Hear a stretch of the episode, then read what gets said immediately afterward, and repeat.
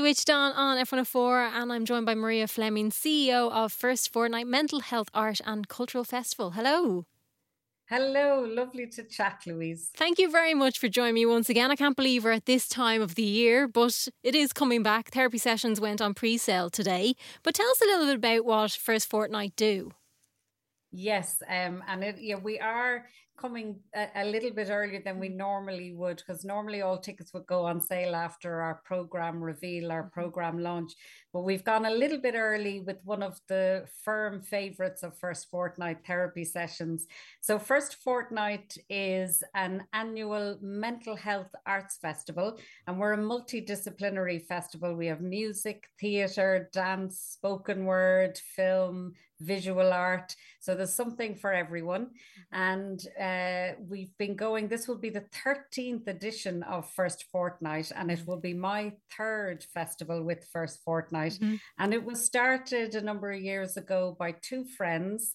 Uh, JP Swaine and Dave Keegan. And um, the story goes that they were sitting around a kitchen table in Tallaght a number of years ago, and they were very aware of the um, I suppose epidemic of yeah. mental ill health in Ireland at the time, and both of them had been touched in one way, either through personal experience or a family member uh, by mental ill health, and they wanted to do something about it. And in particular, they were very aware that the stigma attached to mental ill health will sometimes stop people from seeking help. Mm-hmm. And the earlier someone seeks help, as with any illness, the better the outcome will be.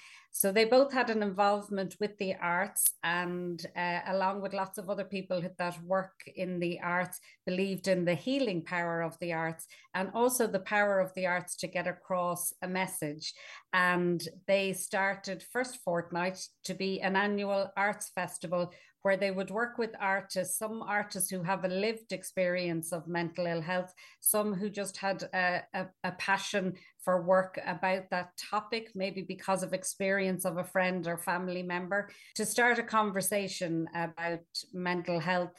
And through that unscripted conversation, say that they would hope to break down the stigma. And we have seen um, from feedback from the artists and um, the audience that there is conversations that happen around mental ill health. And through that, some of the stigma is broken down and it makes it easier for people who are experiencing uh, it, mental ill health to maybe seek some help or just talking about it to somebody else might help.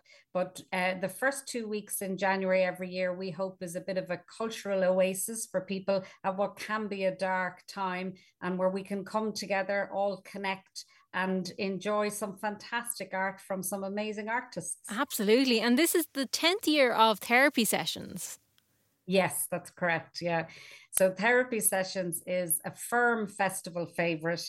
And like I say, I've only been involved a couple of years, but already I'm hooked on mm-hmm. therapy sessions. It's curated um, by the fantastic Stephen James Smith, who is an amazing poet and spoken word artist. And we're so blessed to have Stephen working with us. And he is passionate about this project. And also, he is uh, involved in the arts himself. So he's in contact. He's he has contact with a lot of established artists working in the area, but also he's aware of who's coming up, who's up and coming.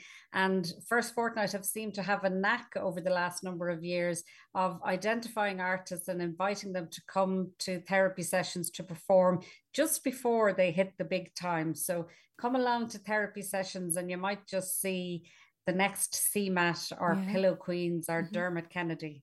This is the thing I was going to say. You've had some big names over the years that have kind of gone on to do huge things. We certainly have, and like we're we're really blessed. So Stephen curates the spoken word, and then we would usually invite somebody to um, curate the music, and it's mm-hmm. been a different person uh, over the years each year that would curate the music, and we're really delighted that uh, Sarah Corcoran of the Pillow Queens is curating for us this year. And she would have performed with the Pillow Queens a number of years ago at therapy sessions. And there's just this gorgeous uh, happening. It's really hard to explain. You kind of have to experience therapy sessions, but the connection between the curators, the artists, Stephen as MC on the night, and the audience is unlike any other event or gig that you will go to. We're all there for the same reason, which creates something really special. Um, and it's in the Workman's Club, which is a fantastic venue. Uh, but even the sound engineer that works with us in the Workman's Club, who's seen so many uh, events down through the years, like he even commented how special it was last year. So that's saying something. I also read somewhere you're going to be hitting the road as well next year. We certainly are. Therapy sessions is too big to, and too popular to keep it to ourselves.